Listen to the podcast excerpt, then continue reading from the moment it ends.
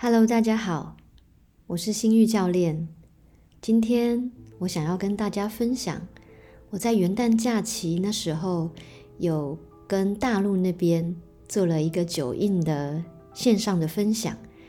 那就在昨天，我收到了一份令我很激动也很感动的一个心得，是来自西安的小鱼他所写的。我想要先给大家一点前情提要，小鱼的身材非常的瘦弱，筋骨也很僵硬，是一位男性。那我今天呢，我希望我可以试着以小鱼的口吻来分享他的心得给大家。那天第二次问了星玉老师关于电子的事情之后，老师再也没有提到这个问题。或许是没有注意到，或许是一种无声的回答，但是就我感觉老师是一个细心的人，应该是看到了，所以我就按照第二种可能来 get 意思，并且执行。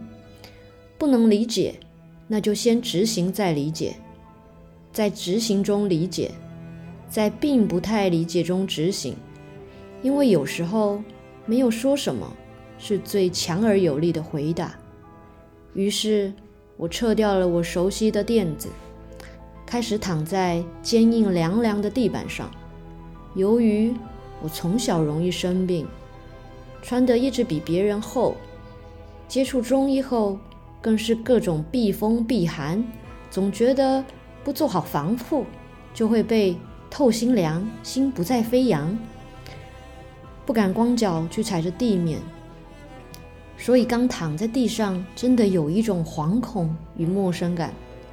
室内温度也不高，西北风从房子西北方向的窗户挤了进来，我的内心犹如风中的火苗在颤抖，想着这是多么可怕的事情啊，为什么一定要这样啊？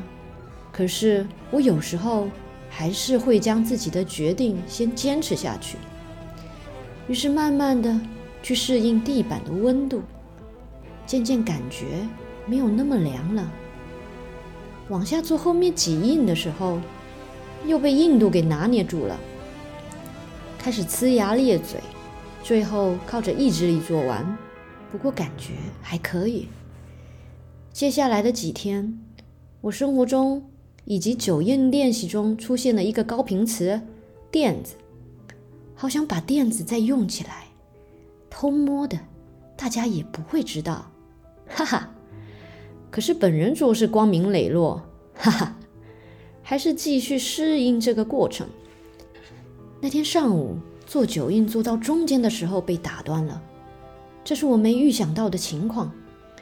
于是处理完事情后继续做九印，可就是总感觉不对劲。做完后问了大家一些问题，红颜老师也对我提醒了几句，说追求完整与完美的头脑制造了这些问题，我当时是理解的。紧接着下午发生的事情证明我对这句话理解的不深刻。和母亲打电话时，因为她讲事情逻辑不清，我分不清故事中的路人甲和路人乙，结果我就生气了。挂掉电话后，我捶了一下桌子，说道：“咋能这么混乱的讲事情？”过会儿继续写毛笔字，却发现笔画横都在往上斜，更生气了。一会儿发现自己眼睛热热酸酸的，天哪，这是要哭了吗？就为这点小事？好吧，对自己服气了。试着告诉自己格局大点，但还是想哭，然后看着自己，被自己逗笑了。这下好了，我是应该哭，还是应该笑呢？还是既不要笑，也不要哭呢？真的不会了。最后，我决定打开手机来点 music， 从座位上离开，尬舞十分钟。跳的是啥呀？我之后感觉好多了。父亲打来了视频电话，也有勇气接了。总是会有买房、催婚等经典话题，我一一回应，劝我不要学习学成书呆子，不要固执。爸，你也不要固执，我能看见你的想法，可是你从不站在我的角度上看问题。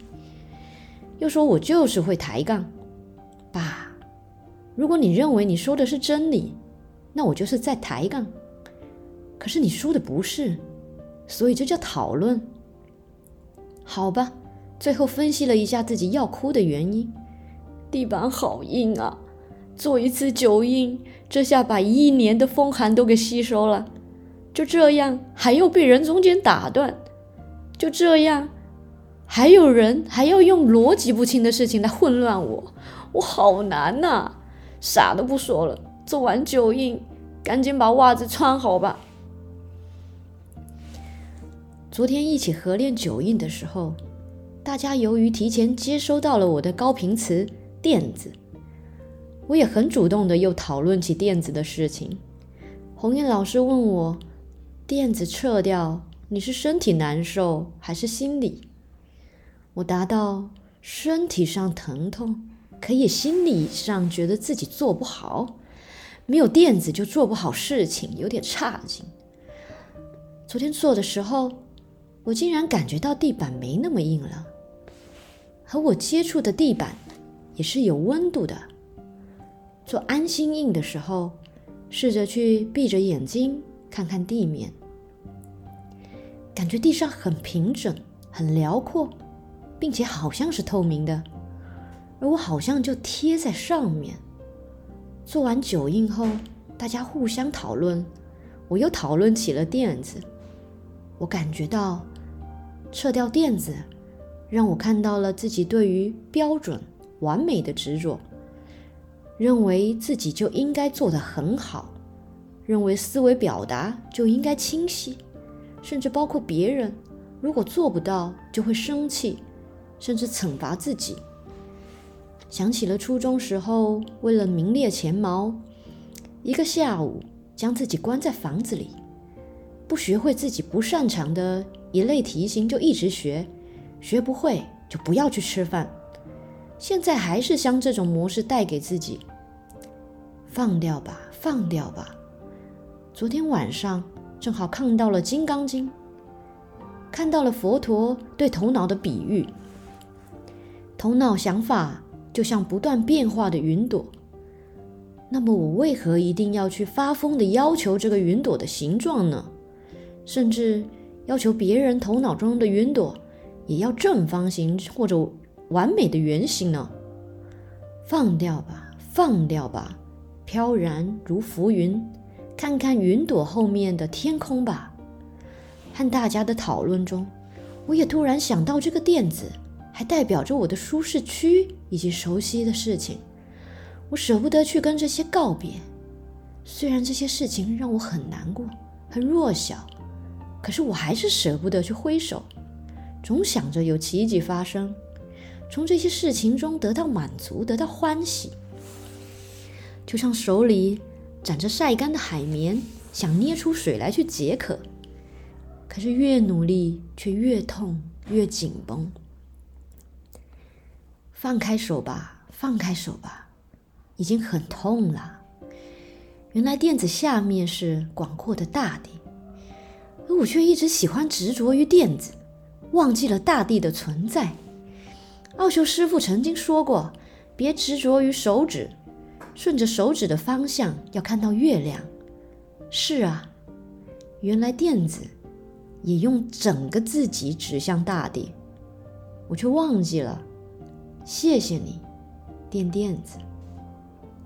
晚上想了些事情，躺在床上也想到了这几年发生的很多事情，自己也做错了许多事情，自己有时候心里其实知道有些事是错的，但最后还是做了。可是老天还有师父并没有放弃我，还是给了我继续成长的机会。想到了一个实验，科学家将五只猩猩放进笼子，并将香蕉挂在空中，可是当星星去够香蕉的时候，就会有水喷它。几只星星依次尝试拿香蕉后，都被水喷到，于是它们最后都放弃了。之后科学家将其中一只星星带出去，放了一只新的星星。当新来的星星试着去够香蕉时，其余的四只会担心它被水喷到，阻止了它，甚至将它打了一顿。然后只要这只星星再去够香蕉，就会被打一顿。最后这只星星只能作罢。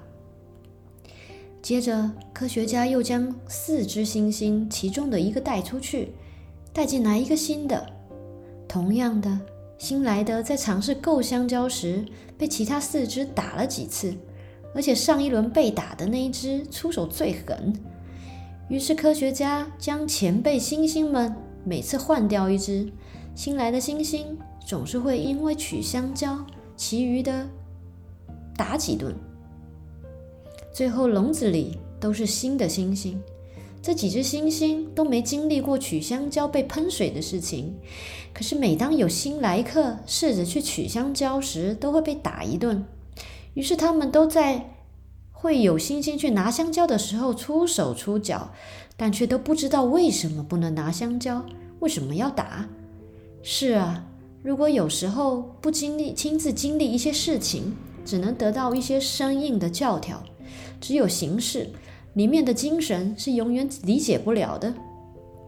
如果强行要求做到，就只能培养出虚伪与丑态。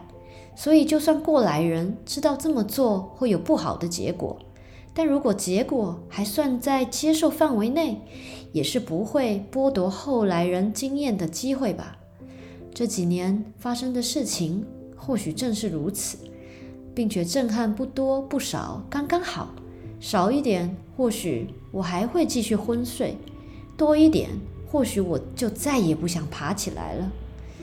谢谢存在，谢谢师父，让我有成长的机会，并且让我试着去连接的时候，打的电话提示到嘟声后请留言。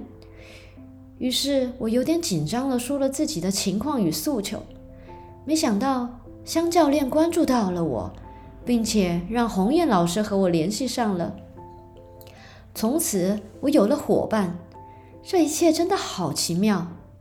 谢谢你们的慈悲，谢谢星月老师能通过视频方式带领我们练习九印，也谢谢通过电子让我看到了一些事情。如果当时告诉我测掉电子会如何如何，我肯定不是心甘情愿的。就像手里握着鹅卵石，星月老师让我扔掉，并告诉我扔掉后哪天会捡到钻石，我还是会半信半疑，就算扔了石头，还会想着捡回来，将这块石头背在心里。谢谢你，我扔掉了我能看见的石头了。钻石吗？我还要试着找到吗？再握紧吗？我不想握着了，握紧了手会痛。我不想握住石头了，感觉空空的手掌。这时候我好想握住奥修师父的手啊，希望师父愿意握住我的手，就一会儿，就一会儿。虽然我的头脑在做梦，虽然我的身体疼痛僵硬麻木，可是我的心还在跳动，我只有眼泪，只有眼泪。我在哭泣，在哭泣，眼泪一直在流，有这些年的辛酸，有手空掉的不安，有对过去的不舍，有想握住师父的手的渴望。我将左背搭在胸前，将右手放在肩旁，掌心向上，微微动下手指，感觉手中的温度，就像猫咪将爪子朝向天空。在哭泣中，我也感觉到了自己的渺小惶恐，可是爱使得我有力量。我会穿越这些，我能穿越这些，我会，我能。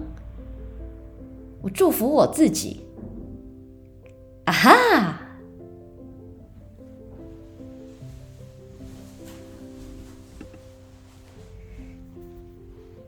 希望今天小鱼的分享能够对正在收听的你有一些帮助。